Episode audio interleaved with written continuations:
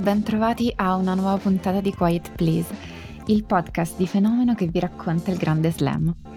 Iniziamo a parlare di Wimbledon 2022 e per la prima volta parliamo di uno slam senza punti, che solitamente sono il motivo per cui uno slam è un torneo importante. Oltre ai punti mancheranno anche alcuni giocatori e vedremo perché. È il terzo slam dell'anno e sembra che niente al mondo come questo complicato sport individuale riesca a mantenere sempre in luce tutte le contraddizioni politiche e sociali del presente. Proviamo a rifletterci e a guardare anche i primi turni più interessanti. Al microfono sempre Tiziana Scalabrine e Emanuele Atturo. Ciao Tiziana, tu Wimbledon, se tu giocassi a Wimbledon lo faresti più per i soldi, più per la gloria o più diciamo per la stabilità della tua classifica e quindi per i punti? La stabilità della mia classifica. Ah sì, sarebbe proprio la tua motivazione principale, perché è quella che tiene, aiuta gli altri due fattori, cioè i soldi e la gloria, perché insomma se stai bene in realtà ti ho dato questa risposta perché il mio principale obiettivo sarebbe nella vita proprio quello di avere un punto, cioè se io tipo arrivassi ad avere un punto nella classifica WTA sarei una persona completamente realizzata su questo pianeta. Vabbè, quindi non hai ancora delle possibilità, secondo me. Pochine, secondo me. C'è una finestra molto stretta che però sarebbe molto romantico cogliere. Infatti ti ho dato quella risposta, quindi vuol dire che una parte di me in realtà ancora ci crede. È più importante diventare numero uno del mondo o vincere un grande slam? Domande sui massimi sistemi filosofici del tennis. Allora, diventare numero uno del mondo senza aver vinto uno slam secondo me sarebbe molto brutto, quindi penso sarebbe che sceglierei brutto, di vincere uno slam. Preferiresti sì, non essere mai numero uno del mondo se tu non vincessi uno slam? Cioè, nel senso, è sì, una cosa. Certo. Se il prezzo da pagare è non vincere lo slam, no, preferisco non essere numero uno del mondo. Sì, poi diciamo la questione lì è su quanta scarica di entusiasmo, di gioia, di adrenalina ti arriva. Perché quando vinci uno slam hai proprio un momento in cui vinci l'ultimo punto, getti la racchetta per terra e cominci a realizzare. E c'è una felicità che ti investe da fuori. Mentre quando diventi numero uno è una cosa che puoi calcolare, ti svegli un lunedì sì, e sei numero uno, è strano. Fai una bella colazione magari, te la godi, sì, proprio mangi. Questa notizia è un momento un po' più neutro, un po' più triste della vita, è vero, certo. Sì, non hai molte, non c'è una premiazione, sei solo a casa. È come, non lo so, è come quando vinci la schedina, sei solo a casa davanti a un computer, è triste. Me l'hai detto come qualcuno che invece ci terrebbe molto a raggiungere la prima posizione del ranking? No, in realtà no, e non è una cosa che da fuori mi sembra così entusiasmante. Anche tutte, per esempio, i traguardi tipo record di settimane numero uno, eccetera, non mi sembrano così interessanti, anche perché il ranking ha un funzionamento particolarmente diabolico e che tuttora è molto difficile da capire. Non sono perfettamente d'accordo proprio sul funzionamento di base, cioè il fatto che tu praticamente non guadagni punti ma devi sempre difendere dei punti, ed ha un funzionamento particolarmente diabolico negli ultimi anni. Con la questione Covid e pandemia, in cui ce ne sono stati punti congelati per 1 anno e mezzo, e poi questa questione invece di Wimbledon oggi, e quindi con ban di atlete russi e bielorussi, e conseguente revoca dell'ATP e della WTA dei punti, misura su cui tu sei in accordo o in disaccordo?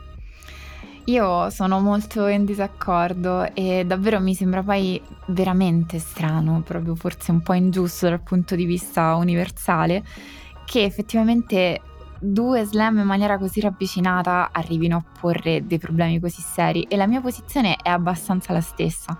Cioè, in Australia il problema era lo status di non vaccinato di Novak Djokovic, in questo caso la nazionalità russa di alcuni atleti, e io penso che sia profondamente perverso il meccanismo di utilizzare dei singoli individui come ragione per manifestare una posizione politica o stabilire un confine tra bene o male, buono o cattivo, amici e nemici. E questo meccanismo è qualcosa che io proprio considero esattamente il contrario di come bisognerebbe avere ed esprimere delle posizioni etiche, e il fatto che il tennis arrivi a produrre delle contraddizioni così radicali è inquietante. Però in questo caso almeno condivido il fatto che ATP e WTA abbiano manifestato una reazione abbastanza decisa.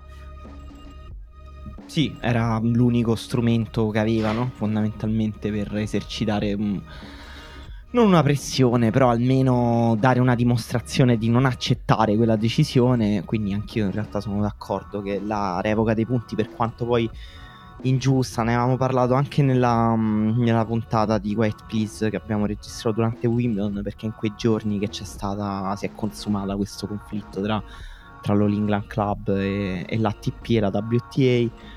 Però sì, anch'io sono d'accordo, anche perché è proprio la natura di queste due organizzazioni, cioè quella di essere dei sindacati che cercano di difendere gli interessi dei giocatori. Non potevano accettare una discriminazione così palese sulla base di una nazionalità, in uno sport tra l'altro in cui il concetto di nazionalità è incredibilmente blando, uno sport in cui i tennisti appunto giocano in un circuito globale sparso tra 30 paesi, vivono fondamentalmente in posti senza alcuna identità come gli aeroporti, i circoli di tennis, gli hotel. Mi sembrano proprio gli atleti meno legati alla loro nazionalità tra tutto lo sport professionistico. Al di là del fatto che punire un atleta individuale è un'ingiustizia, come tu dicevi prima, ovviamente è una situazione che ha scoperchiato i grandi problemi che ci sono di governance del tennis, il fatto che il potere è incredibilmente frammentato, non ci sono organi che prendono decisioni per un interesse collettivo, diciamo, ma ognuno fa i propri interessi e ognuno quindi prende delle decisioni parziali attraverso un punto di vista estremamente parziale, e questa situazione è esplosa proprio con Wimbledon, questa decisione del ban che sicuramente nasce tra l'altro dal governo britannico. Per quanto Wimbledon sia un torneo incredibilmente potente, difficilmente può prendere in autonomia una decisione del genere. Fatto sta che sarà un Wimbledon strano. Tu pensi che gli atleti, proprio sulla base della domanda che facevamo all'inizio, che ti ho fatto a te, avranno meno motivazioni in questo Wimbledon? Un po' cioè soprattutto per i punti, ma anche perché forse mancherà qualche avversario forte. Ma forse meno motivazione no, e la prova sono i soldi, nel senso che Wimbledon ha alzato il prize money complessivo ad una cifra senza precedenti, e quindi in realtà anche una cosa che hanno notato gli atleti stessi: ci si aspettava che gli aventi diritto ad accedere al tabellone principale magari fossero ridotti, ci fosse più spazio per chi sta nelle parti basse della classifica, ci fosse meno necessità per i giocatori intorno alla 100ª posizione di giocarsi le qualificazioni. Invece pochissimi hanno rinunciato al loro posto effettivamente, e sarà in parte anche una questione di prestigio, del fatto che per molti è un traguardo in sé arrivare a giocare Wimbledon, però il sospetto che insomma anche il prize money possa avere il suo peso nella scelta. Sì, decisamente. È un Wimbledon incredibilmente ricco e, tra l'altro, non so se ricordate la prima puntata che abbiamo registrato quest'anno a Roland Garros, ed era stata una puntata molto divertente perché ogni minuto che registriamo cadeva una testa di serie dal tabellone femminile. Mentre registriamo, vi diciamo, sono circa le 2:40 del lunedì.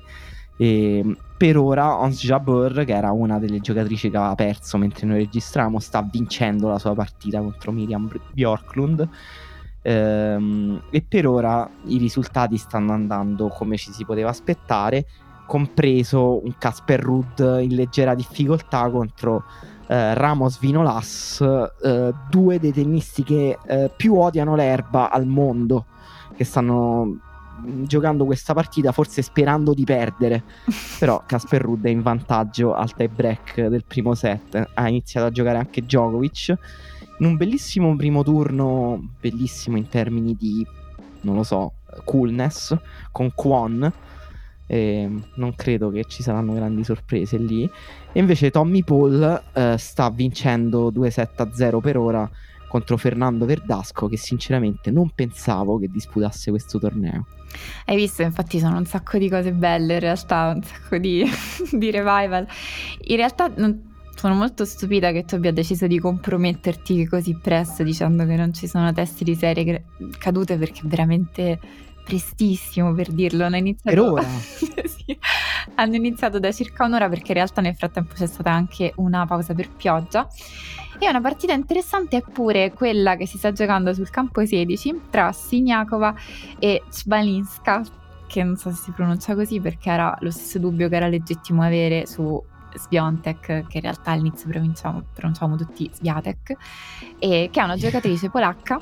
Infatti hanno il primato delle pronunce più complicate, e giocava al tempo in coppia con Świątek. Hanno vinto tipo un titolo under 14 insieme, e lei l'anno scorso, più o meno in questo periodo dell'anno, si era ritirata dal tennis per combattere la depressione, e a un anno da quel momento, dopo aver giocato qualche ITF di bassissimo livello, è riuscita a guadagnarsi la sua qualificazione al tabellone principale. Gioca un bellissimo tennis, ha vinto il primo set 6-0, e per il momento nel secondo sono pari, però insomma sarebbe bello se riuscisse a passare anche questo turno.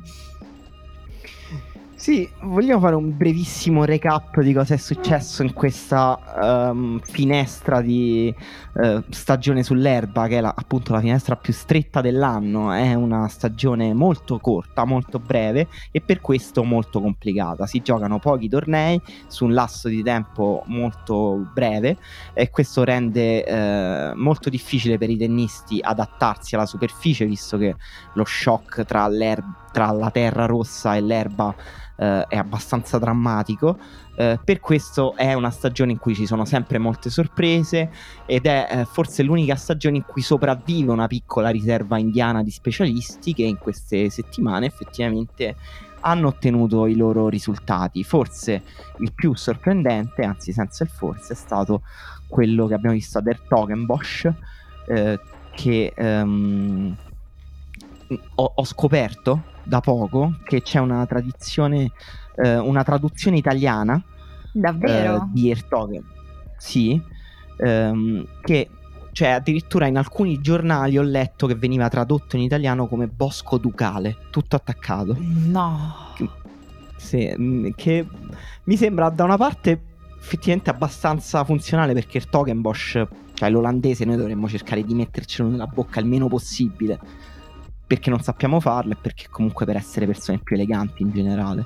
Però bosco ducale è davvero una traduzione ambiziosa, evocativa, e comunque te lo immagini un po' scuro e olandese. Sì, molto, direi molto.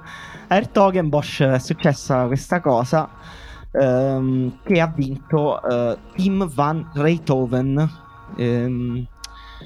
tennista numero 205 del mondo, che ha vissuto la più classica delle settimane di gloria dei tennisti, che sappiamo, uno sport in cui se ti svegli molto bene in una settimana e il dio del tennis ha deciso di punirti con una settimana particolarmente sensibile, puoi battere chiunque, ed è quello che è successo a Tim Van Rijthoven, che ha battuto più o meno chiunque nel torneo di Hertogenbosch, che è un torneo piccolo, ma comunque, siccome è uno dei pochi tornei di preparazione a Wimbledon, è comunque ben frequentato.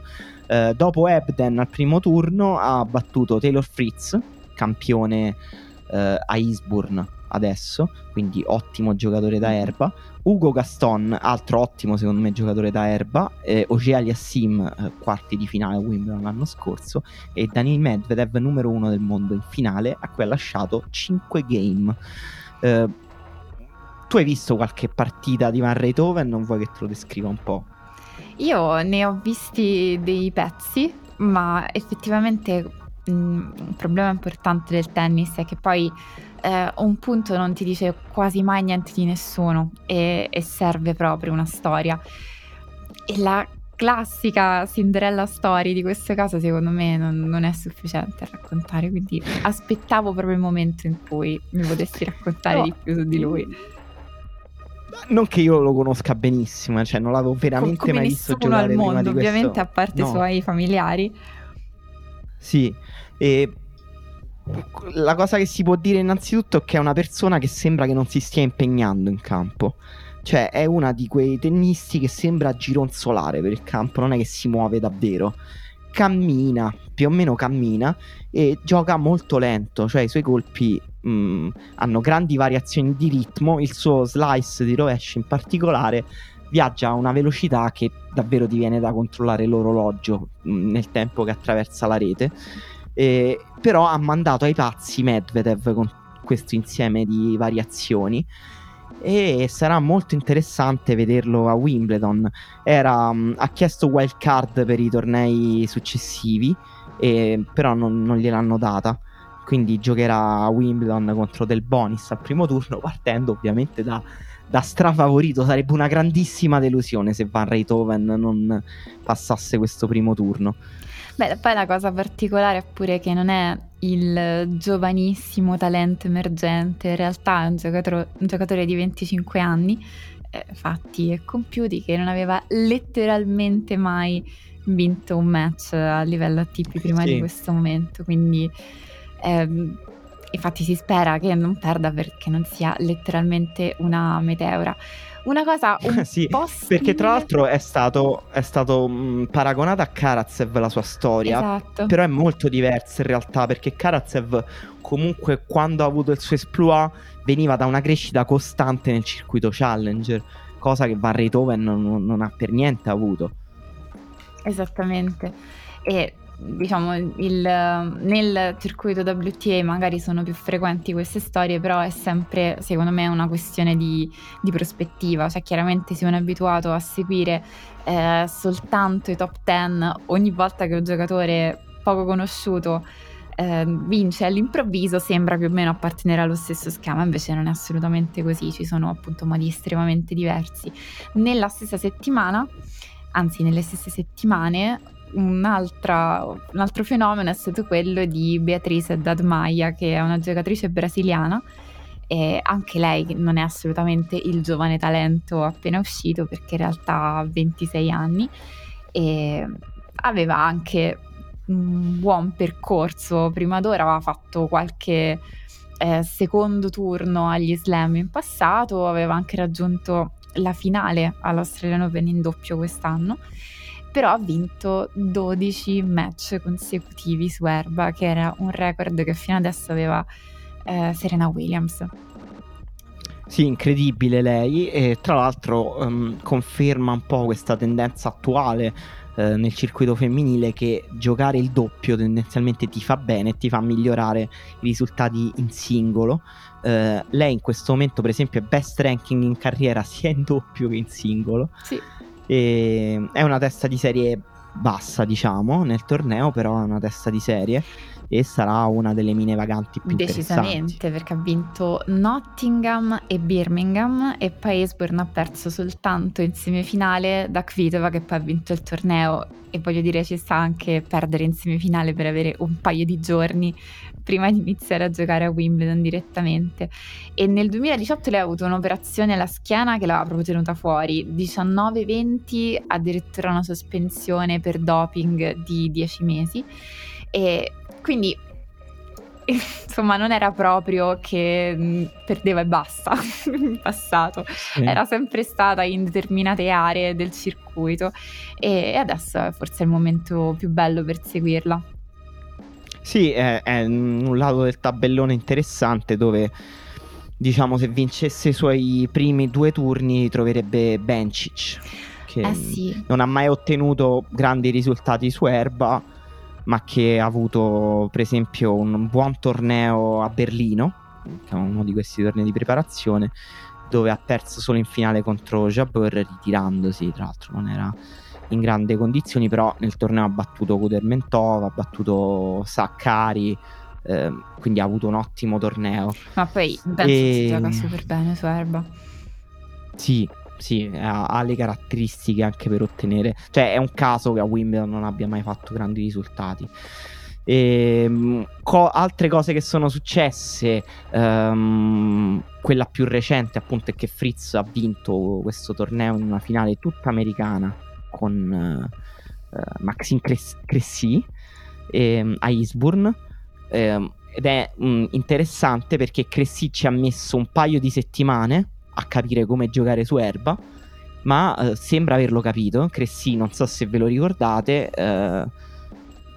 uscì fuori agli ultimi Australian Open, tennista stranissimo che gioca serve and volley su prima e seconda,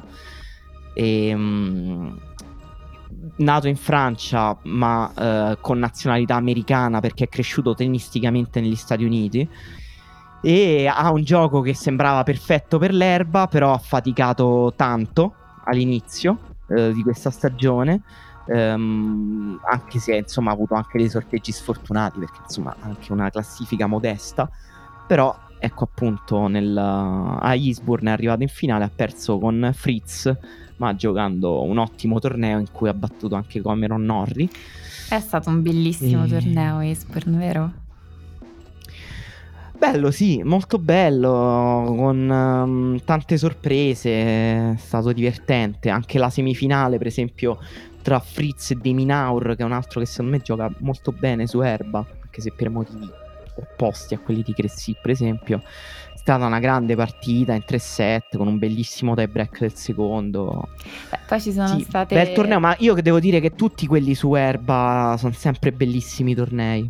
Ci sono state Jabeur e Williams in doppio, che sono state la notizia della settimana, e hanno fatto... erano tutte... è stata la cosa che poi ha riempito il mio feed di Instagram dei punti incredibili che devi assolutamente rivedere e salvare.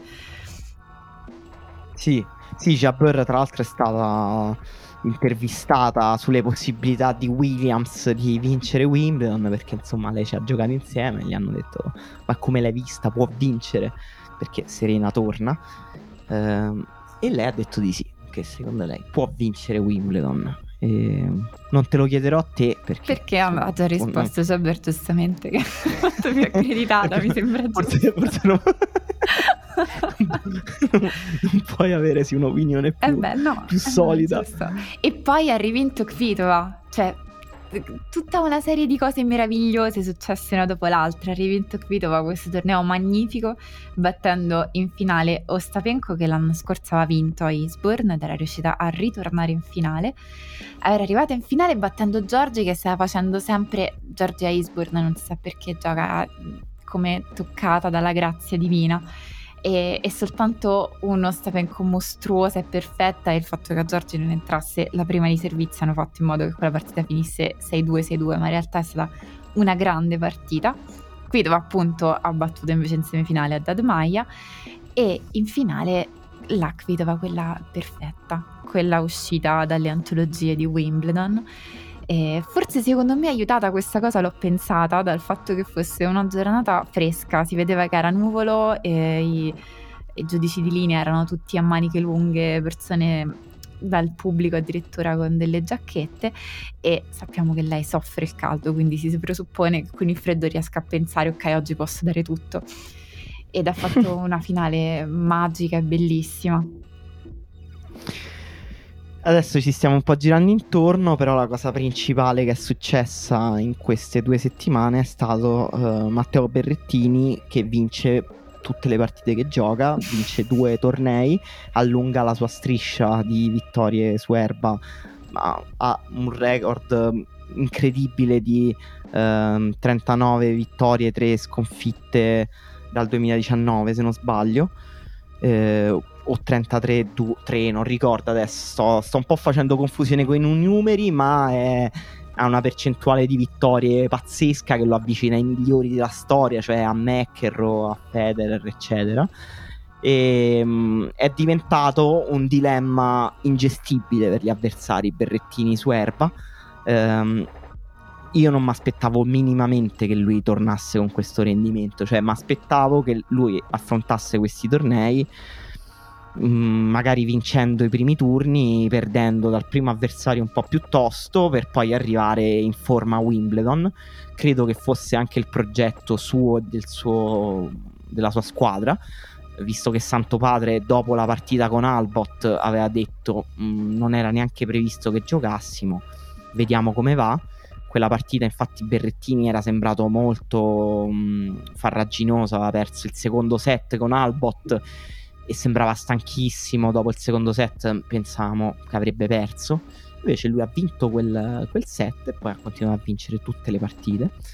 Incredibile, no? Tu ti aspettavi che dopo 3 mesi di inattività, con un'operazione alla mano in cui ha potuto fare preparazione allenandosi molto sulla mano sinistra, e quello che ha detto Santo Padre, potesse vincere 2 tornei così? No, è stato meraviglioso. È vero che ci stavamo un po' girando intorno perché era troppo...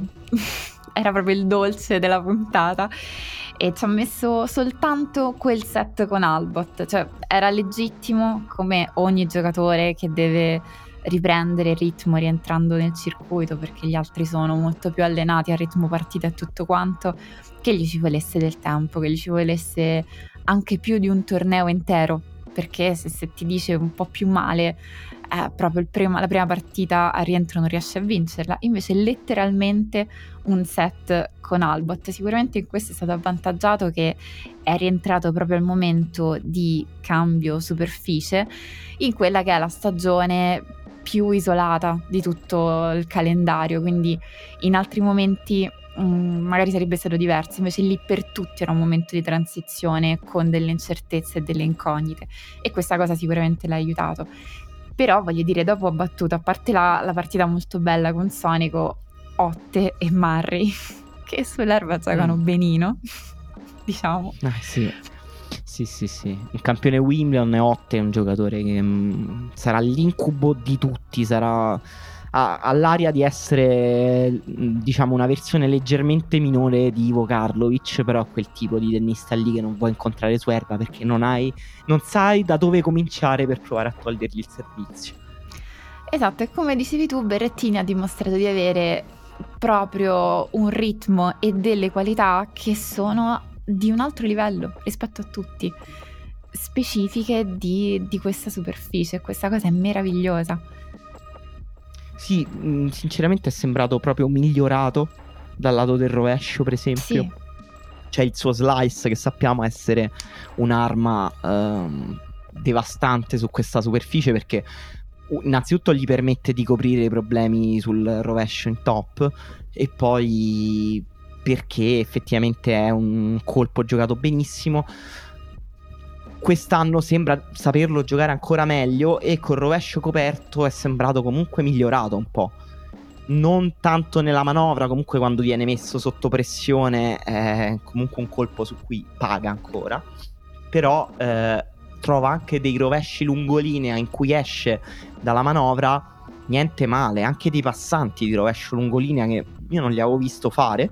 È una cosa che ha detto anche Santo Padre, ha detto siamo migliorati durante questo periodo di inattività sul rovescio, perché abbiamo allenato tanto la mano sinistra, quindi è uscito più solido. E comunque il dato che esce fuori sempre da Berrettini è che è un giocatore che continua a migliorarsi e ha delle risorse che secondo me alla fine sorprendono anche lui, nel senso che Berrettini stesso secondo me gioca a un livello che lui o Santo Padre non si aspettano. Cioè Santo Padre, ripeto, a Stoccarda aveva detto non dovevamo neanche giocare, è incredibile, e appunto a Stoccarda qualche difficoltà, al Queens ha giocato ancora meglio. Ha avuto solo un set di difficoltà con Kudla, che però è un altro che quando serve bene diventa su erba abbastanza enigmatico, però un'autorità incredibile con Tommy Paul, con Van de Zandschulp, e poi in finale con Krajinovic, che è un ottimo giocatore da erba e che ha giocato un'ottima partita. La partita è stata anche più vicina, diciamo, del punteggio, di quanto viene detto dal punteggio, però Berrettini gli per esempio ha mostrato una capacità di salire di intensità nei momenti chiave, che è quella che abbiamo imparato a conoscere soprattutto a Wimbledon dell'anno scorso. È davvero un tennista incredibile su questa superficie e, vabbè, non lo diciamo noi, che parte tra i favoriti. Per chi se lo fosse perso, invito a recuperare l'articolo in cui Emanuele vi spiega dettagliatamente perché Matteo Berrettini è così forte su erba e sa sull'ultimo uomo davvero da non perdere. Berrettini poi era uno di quelli che, quando è stato annunciato appunto la decisione di togliere i punti ATP dal torneo di Wimbledon, sembrava uno di quelli che ci dovessero rimettere più di tutti, perché aveva raggiunto il suo miglior risultato in stagione l'anno scorso facendo finale con Djokovic, e sembrava fosse stata particolarmente punita questa scelta di investire tutto sulla stagione su erba, rinunciando a quella su terra, perché si è sottoposto a, appunto, abilitazione, intervento di riabilitazione. Invece un rientro di questo genere effettivamente cambia le carte in tavola, non è stato un errore, il Queens l'ha difeso, ha aggiunto un altro titolo, e comunque essere tra i favoriti di questo torneo in cui nessuno ha deciso che l'assenza di punti fosse una ragione per non esserci a competere, vuol dire che comunque è un Wimbledon che conta, e essere favoriti, certo, in questo tabellone è molto importante.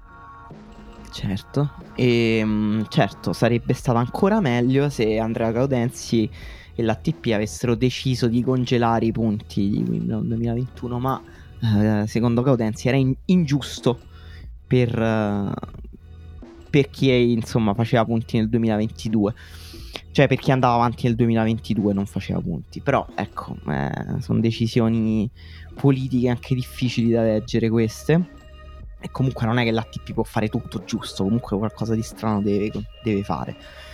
E vogliamo dare uno sguardo ai tabelloni? Sì. Perché Djokovic è testa di serie numero 1, ha detto che non dovessero cambiare le condizioni da qui a fine agosto, inizio settembre, e non c'è motivo per pensare che cambino. Djokovic non potrà entrare sul suolo americano e non potrà partecipare agli US Open, ha già detto che lui ha già messo l'anima in pace su questo, ma che questo lo motiva di più per fare un grandissimo Wimbledon. Parte favorito, parte testa di serie numero 1, ha un tabellone secondo me molto facile, diciamo un tabellone più equilibrato di quello del Roland Garros, dove c'era un grande squilibrio tra parte alta e parte bassa. È vero. Però diciamo che la parte alta secondo me è più aperta, perché è la parte dove sono finite teste di serie molto poco avvezze alla superficie, cioè Sinner, Alcaraz, Ruud, Norrie, che comunque gioca bene su erba, però non è proprio in un gran momento di carriera. Vuoi dire qualcosa su Sinner per caso? In che senso? È possibile che sia la testa di serie con il sorteggio più sfortunato dell'intero tabellone? Beh sì, decisamente, perché incontrerà Vavrinka al primo turno. C'è da dire che Vavrinka ha battuto un colpo in queste settimane di preparazione, quando al Queens è riuscito a battere Tiafoe in 3 set, giocando un gran tennis disperato, però poi ha perso da Tommy Paul facendo 5 game Vavrinka. Tommy Paul, che è anche quello che ha battuto Sinner a Eastbourne.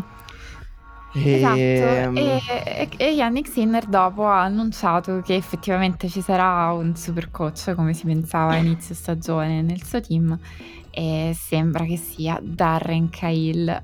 Ora bisogna vedere se Darren Cahill, con il grandissimo curriculum che si porta dietro, è in grado anche di fare miracoli e di, insomma, giocare un jolly magico, oppure, insomma, un incantesimo, non lo so che cosa può fare per superare quello che sarebbe il primissimo turno di sempre di Sinner a Wimbledon.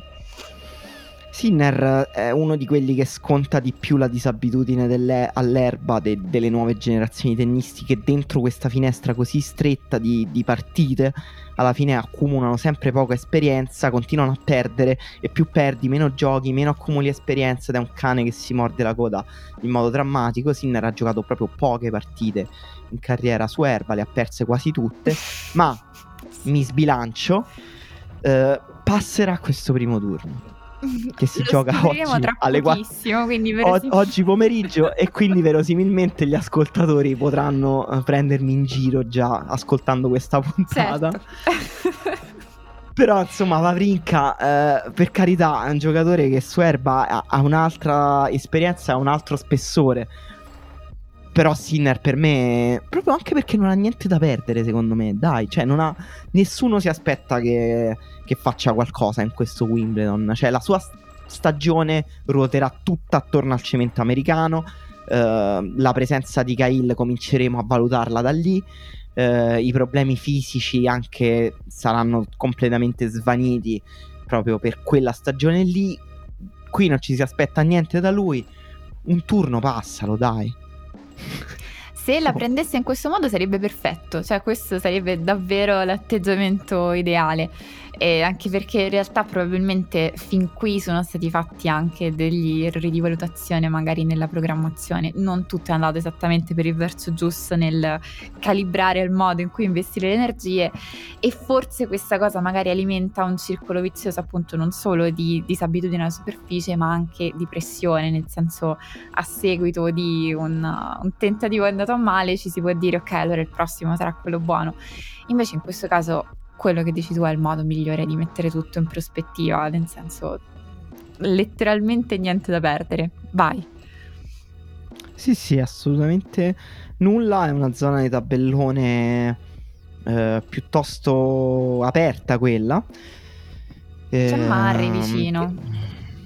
Sì, appunto, cioè aperta nel senso che anche un giocatore come Andy Murray potrebbe uscirne fuori. C'è Murray, c'è Otte, c'è Isner, che potrebbe giocare un secondo turno appunto con Murray. Quindi ci sono vari specialisti che potrebbero venire fuori in turni anche molto avanzati del tabellone. È una parte del tabellone in cui c'è anche Alcaraz. Esatto, sì. Arriverebbero... Che ti aspetti tu da Alcaraz? Beh, lui all'ottavo, appunto, si incontrerebbero agli ottavi Sinner e Alcaraz. Mi aspetto che all'ottavo ci arrivi effettivamente. Fin qui non ha dimostrato di essere troppo dipendente da una superficie in particolare. Ha dimostrato che il suo stile di gioco poi è incline a essere piuttosto efficace un po' da tutte le parti, che lui riesce a muoversi bene, e quindi secondo me in realtà all'ottavo ci arriverà sicuramente. Beh, questa comunque non è una previsione da poco, eh. L'anno scorso Alcaraz a Wimbledon venne eliminato da Medvedev tirando fuori qualche bel colpo, ma in fondo facendo in totale 7 game. Aveva passato un turno e, battendo Yasutaka Uchiyama in 5 set disperatissimi. Io sinceramente non mi aspetto grandi cose dal torneo di Alcaraz, però mi aspetto che faccia meglio dell'anno scorso sicuramente. Cioè oggi per esempio si incontrasse Medvedev, cosa che non può fare perché l'All England Club ha deciso che Medvedev non può giocare, M'aspetterei una partita più combattuta. Ha un tabellone comunque buono, anche se insidioso. Comunque a Struff il primo turno, vincente tra Grigspur e Fognini, quindi credo Grigspur al secondo, e poi se passasse questi turni avrebbe Otte. Secondo me Otte per esempio è un osso un po' troppo duro per Alcaraz su erba adesso, però vediamo. Magari invece la tua previsione è più giusta. Quella sempre lato alto c'è Ruud che vabbè ha detto che si è preparato giocando a golf. Questa è quello che vuole investire Ruud in questo torneo. Non è una persona, cioè diciamo non ce lo vedo a fare trash talk per intimidire gli avversari. Solitamente è piuttosto piacevole sentire le sue dichiarazioni. Lui fa trash talk sull'erba, lui odia l'erba e fa trash talking contro l'erba. Sì. Invece il contrario l'ha fatto Kyrgios, che effettivamente è una delle mini vaganti del tabellone. Ha detto tranquillamente che lui può battere chiunque senza neanche troppo bisogno di essere in giornata, cosa che ha dimostrato, diciamo, nel corso del tempo vera, anche se il suo anno è un po' di rientro negli alti livelli del tour. Ha fatto un'ottima stagione su erba Kyrgios, mostrando dei lampi di tennis secondo me oggettivamente eccezionali. A Stoccarda ha fatto semifinale e ha battuto Basilashvili, Fuxovic, ha perso con Murray. Ha giocato male, anche se Murray sta giocando molto bene. Ad Halle anche ha fatto un grande torneo, ha battuto Altmaier, ha battuto Tsitsipas, ha battuto Carreño Busta umiliandolo, e ha perso con Hurkacz una partita molto ravvicinata, secondo me una delle più belle giocate da Kyrgios, perché insomma Hurkacz su erba è davvero una brutta bestia e lui è andato molto vicino a vincere secondo me. E poi a Mallorca era un po' a pezzi. I dubbi su Kyrgios sono sulla condizione fisica ovviamente, visto che non ha mai una condizione fisica decente, però questo Wimbledon nei primi turni può andare molto avanti. Certo, ha un secondo turno con Krajinovic potenziale che già diventa abbastanza difficile, anche se secondo me parte favorito Kyrgios con Krajinovic. Avrebbe un terzo turno eventuale con Tsitsipas, che ha vinto. Lui si è sempre detto un po' amante dell'erba, ha detto ho buone vibrazioni qua. Ha vinto Mallorca con un tabellone abbastanza facile, devo dire. Ha battuto in finale Bautista Agut in 3 set, e secondo me Kyrgios può battere tranquillamente Tsitsipas su erba, quindi... sì, è vero. Quindi in realtà è mina vagante del tabellone, e ovviamente chi può pagare questa mina vagante se non il povero Stefanos? È capitato lì, sì, è vero, che in realtà anche se non pagasse quella mina vagante è in prossimità anche di Shapovalov e Auger-Aliassime, se non sbaglio, quindi non è stato fortunatissimo forse, oppure non è il suo torneo, non lo so.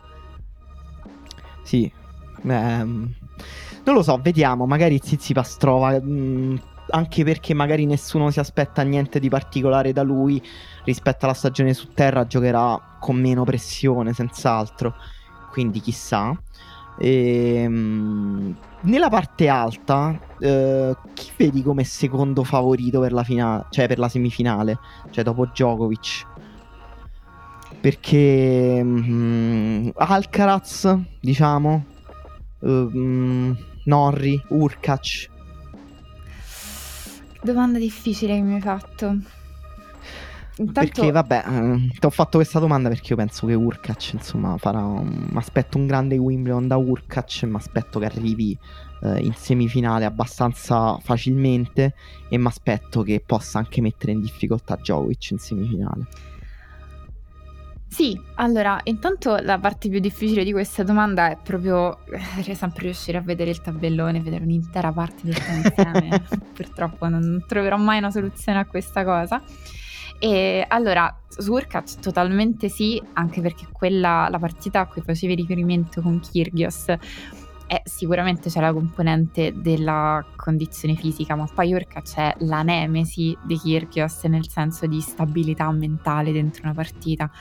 È una persona perfetta per giocare su questa superficie, perché è una superficie su cui magari ti arrivano tanti vincenti da parte dell'avversario e lui riesce a mantenere una calma, una concentrazione, una presenza in campo più unica che rara. Quindi questa è una delle sue più grandi qualità.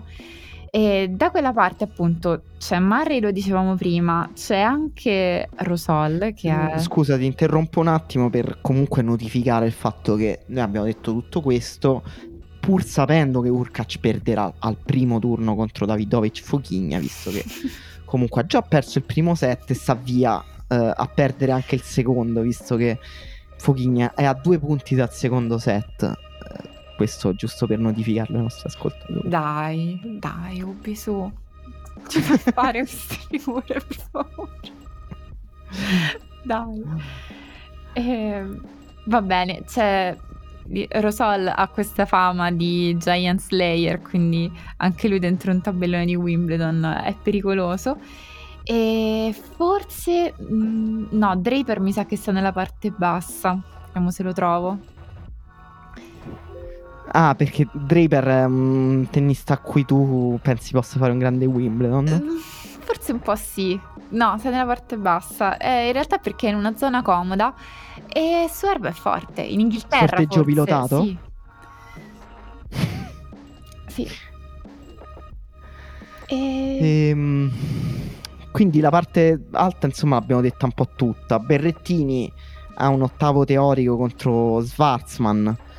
Un tabellone in generale assolutamente affrontabile. A Garin al primo turno, che insomma lo sappiamo, un gran tennista, però se proprio lo devi affrontare meglio affrontarlo su erba.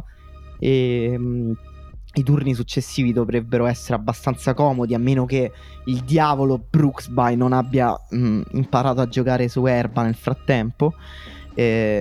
L'ottavo teorico con Schwarzman è molto teorico, perché chissà se Schwarzman ci arriva lì, penso proprio di no. E da quel lato lì, quindi il primo avversario tosto potrebbe essere uno che esce da Shapovalov, Tsitsipas, Kyrgios, quel lato là, e su cui comunque Berrettini partirebbe favorito.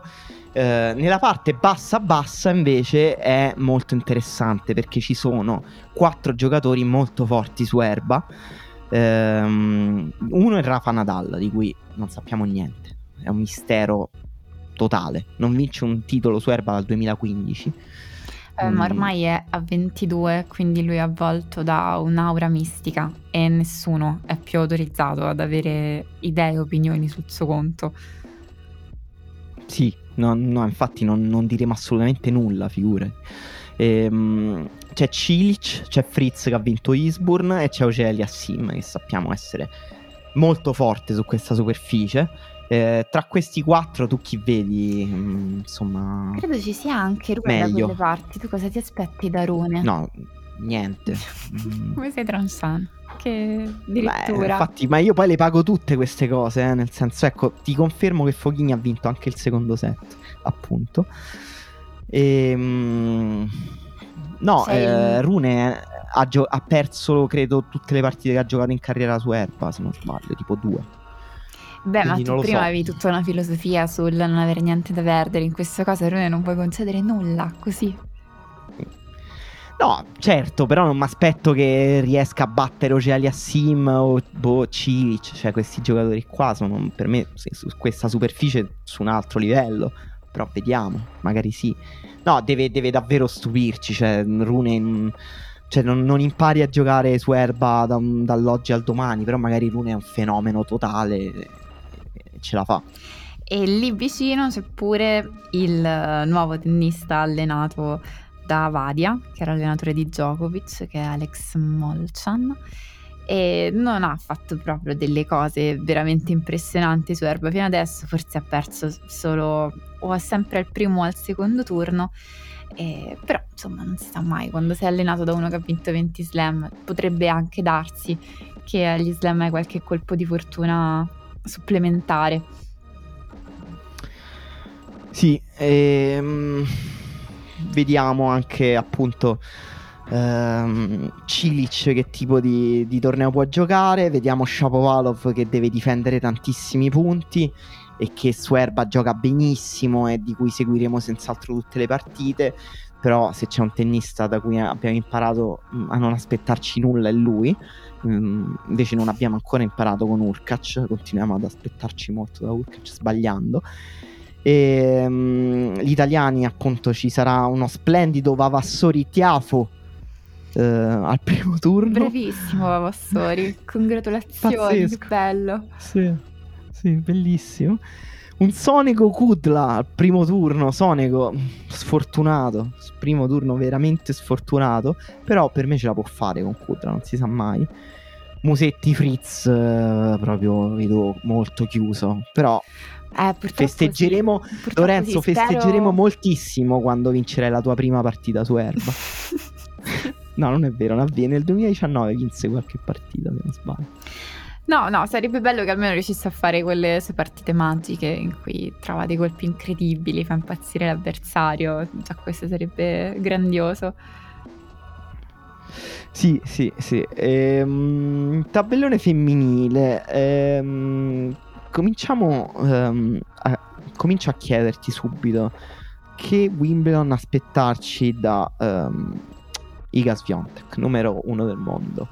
Domanda scontata, stupida, però Świątek, lo sappiamo, giocatrice di gran lunga più forte in questo momento nel circuito femminile, ha dominato il Roland Garros, però è anche una che gioca molto bene su terra, gioca bene su cemento, gioca così così su erba. Ha una percentuale di vittorie in carriera sopra l'80% su cemento e terra, ed è una percentuale che scende al 64% su erba. D'altro canto viene dalla striscia di vittorie più lunghe del secolo nel tennis femminile, 35. Non ha giocato tornei di preparazione. Cosa aspettarsi mi sembra molto complicato da capire. Io credo che lei abbia acquisito proprio il ragionamento che facevi tu prima, cioè si sia autoassolta in partenza decidendo di non aspettarsi di vincere Wimbledon, cioè la scelta di non giocare tornei di preparazione su quella che non è la sua superficie preferita vuol dire non è che posso vincere tutte le partite tutto l'anno, non me lo posso chiedere sia a livello di capacità del mio primo anno da numero uno, né a livello di pressione né di fatica, e quindi nei primi turni verosimilmente potrebbe anche passare senza troppi problemi. Non ha delle qualificate, delle wild card al limite. Forse verso gli ottavi potrebbe presentarlesi qualche problema, però questa poi alla fine è la sua capacità, cioè l'intuizione di prevenire quando la pressione diventa troppo forte, da non riuscire a farti andare avanti, da fare in modo che ti batti da sola nelle partite, e si è messa nella condizione di fare in modo che non sia così in nessun caso. Quindi come gioca a tennis lo sappiamo, che come dici tu l'erba non sia proprio casa sua, anche forse sarà contenta di quello che otterrà, sarà comunque un ottimo risultato.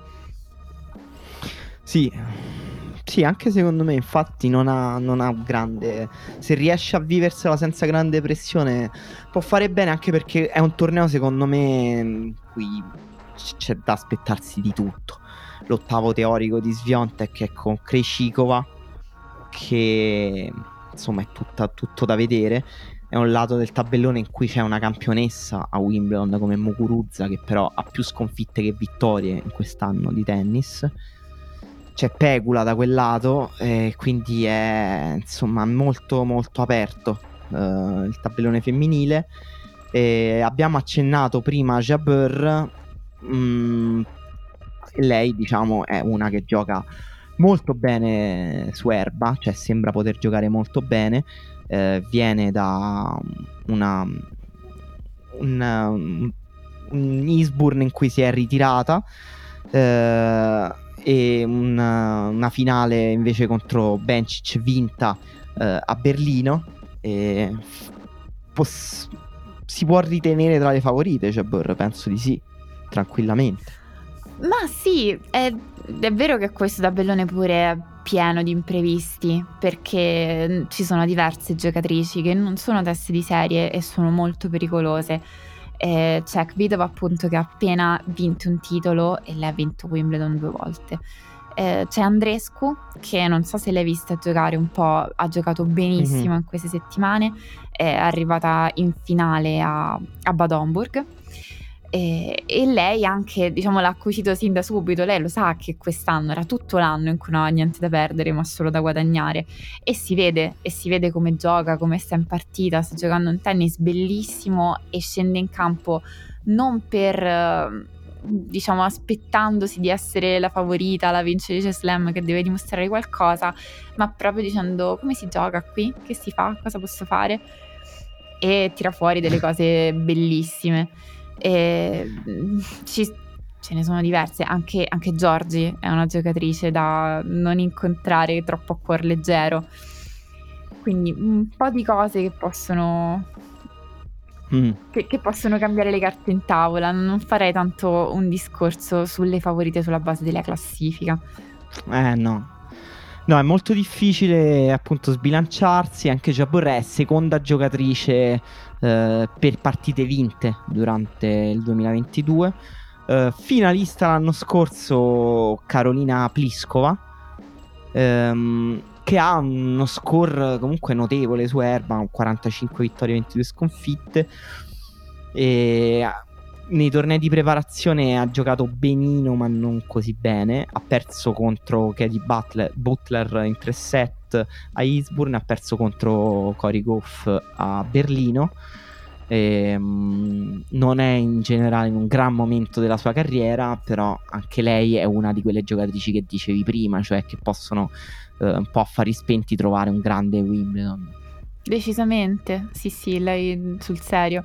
E poi ci stanno magari delle giocatrici che hanno ragione di aspettarsi qualcosa, tipo Badosa ha avuto una stagione fin qui con alti e bassi, e Badosa in generale fino alla fine dell'anno probabilmente avrà qualche rivincita, come pure Saccari, per dire.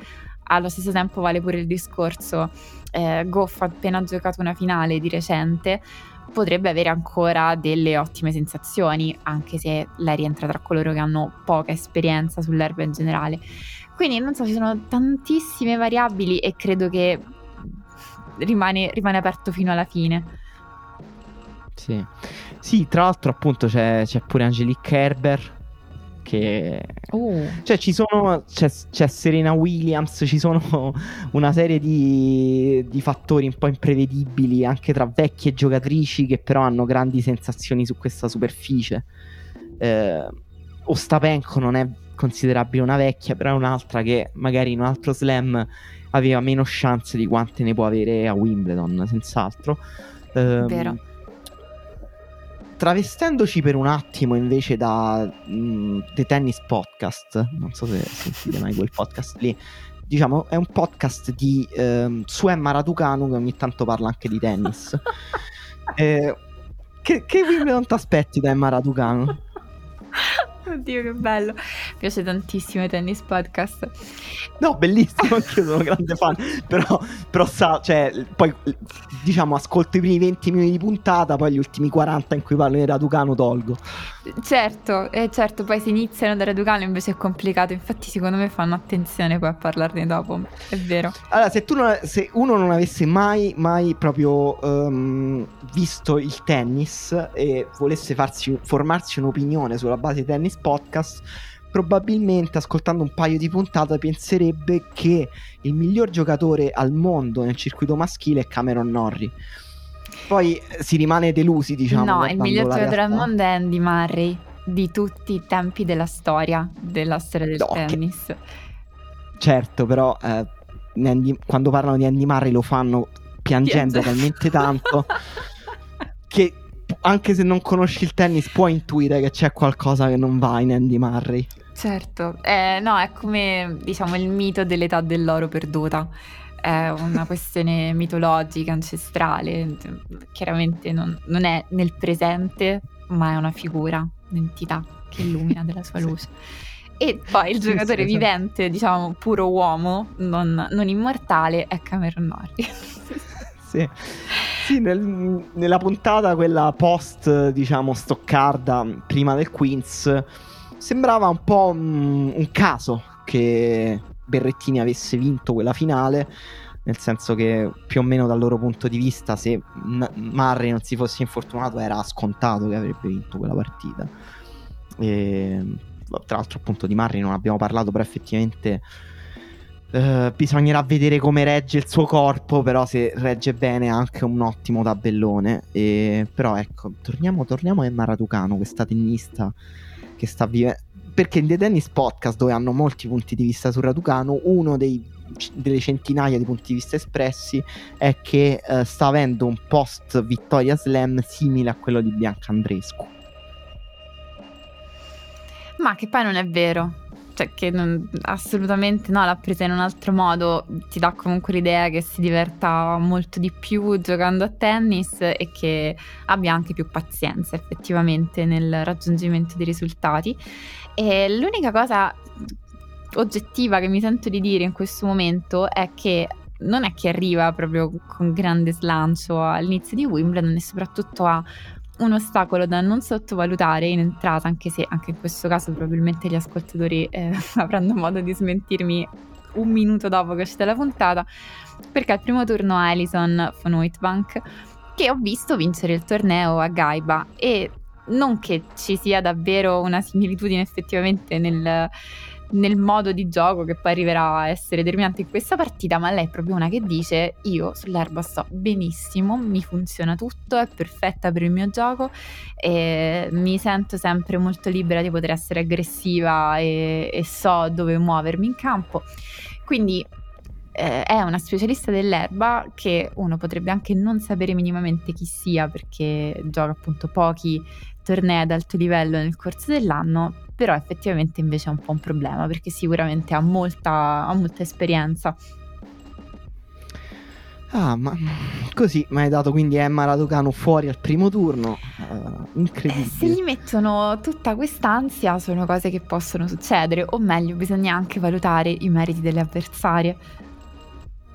Sì, tra l'altro cioè, oltre a tutti i problemi che sta avendo Raducanu, c'è stato anche un problema fisico a Nottingham, dove dopo una mezz'oretta del suo primo turno con Golubic ha dovuto ritirarsi. Quindi sì, tira bruttissima aria, però io mi aspetto che a un certo punto batta un colpo Raducanu, cioè dovrà confermare prima o poi anche una minima parte del gigantesco talento che ha messo in mostra l'anno scorso, non solo agli US Open ma anche a Wimbledon, perché lei entrò a Wimbledon un anno fa da numero 350-58 del mondo con una wild card e arrivò ai 16esimi giocando un grandissimo torneo. Quindi sì, è vero che Van Uytink è una specialista, però Vank, scusate, pronunciata male, però anche Raducanu in parte lo è, certo. Quindi mi aspetto in realtà, insomma, non sia così facile per Van Uytbank mandarla fuori. In quel lato c'è anche Kostiuk, che se ricordo bene è una tua beniamina, quindi volevo capire anche da cosa ti aspettavi. Sì, no, in questo momento ho deciso di farle fare la sua strada con grande calma, perché in realtà è stata un po' sfortunata quest'anno, e la cosa bella della sua storia è che adesso sta lavorando con l'Accademia di Piatti, con quello che era prima il team di Sinner effettivamente, quindi con Di Maglia, e viaggiano, sembrano felici, sembra anche in forma, speriamo che le piaccia giocare a Wimbledon. Sì, ho segnato vari primi, secondi turni interessanti tra tabellone maschile e femminile. Sul maschile c'è un Djokovic Kokinakis secondo turno, che vabbè, anche questo solo per l'hype, diciamo. Un Basilashvili Rosol di primo turno, che forse non so, registreremo, avrete ascoltato questa puntata mentre avranno già giocato, ma intanto ve la mettiamo lì. Due degli esseri umani meno simpatici del circuito si affrontano tra di loro in una sfida epica. Van Rijthoven Opelka secondo turno. Opelka, strano caso di giocatore che credo debba ancora vincere una partita su erba nel circuito maggiore, nonostante abbia nel suo curriculum una vittoria a Wimbledon Juniores. Un Murray Isner secondo turno bellissimo, bellissimo, secondo me. Un Feliciano Lopez Van Zandschulp in primo turno, anche questo per i vecchi amanti di Feliciano. Un Cilic Gasquet secondo turno, anche questo per gli amanti del 2010. Sacco di vintage. Sì, molto. E tabellone femminile, un Tekman Tomljanovic primo turno, dove che ho segnato soprattutto perché Tomljanovic giocò un ottimo Wimbledon l'anno scorso, mentre Tekman ha un'ottima classifica ma non un ottimo curriculum su erba. Uno Zeng Muguruza secondo turno, bello, no? Zeng, t'aspetti un Wimbledon notevole da lei? Sì, poi mi sembra la classica giocatrice che Muguruza sottovaluta senza fare delle scelte molto sagge, quindi avevo visto anch'io quella partita. E poi abbiamo un derby interessante, cioè Martina Trevisan che è stata estratta con Elisabetta Cocciaretto, loro dovrebbero giocare il doppio nella nostra Billie Jean King Cup e quindi si conoscono sicuramente molto molto molto bene. Sì, Giorgi avrà Freck primo turno, giocatrice che possiamo descrivere così, io non l'ho mai vista. No, vabbè. non saprei cosa aggiungere effettivamente. Non sai chi sia. No, diciamo, no. Giorgi è in un lato del tabellone in cui c'è Alep, che al primo turno affronta Mukova. Però nel frattempo invece... l'altra, la giocatrice di cui parlavamo prima, ha passato il turno, l'altra ragazza polacca, quindi almeno uno l'abbiamo azzeccato. E questo, non possiamo essere preparati su tutte le giocatrici polacche, il tabellone è veramente difficile, no. Quindi è impossibile forse. E c'è anche un Andrescu Rybakina secondo turno potenziale, anche da Andrescu ci si aspetta che a un certo punto giochi un buono slam almeno, cioè che arrivi a una seconda settimana abbondante di uno slam. L'hai detto tu, è in un ottimo momento di forma, sull'erba gioca bene, quindi perché non questo? Invece c'è un tabellone mezzo favorevole. Sì.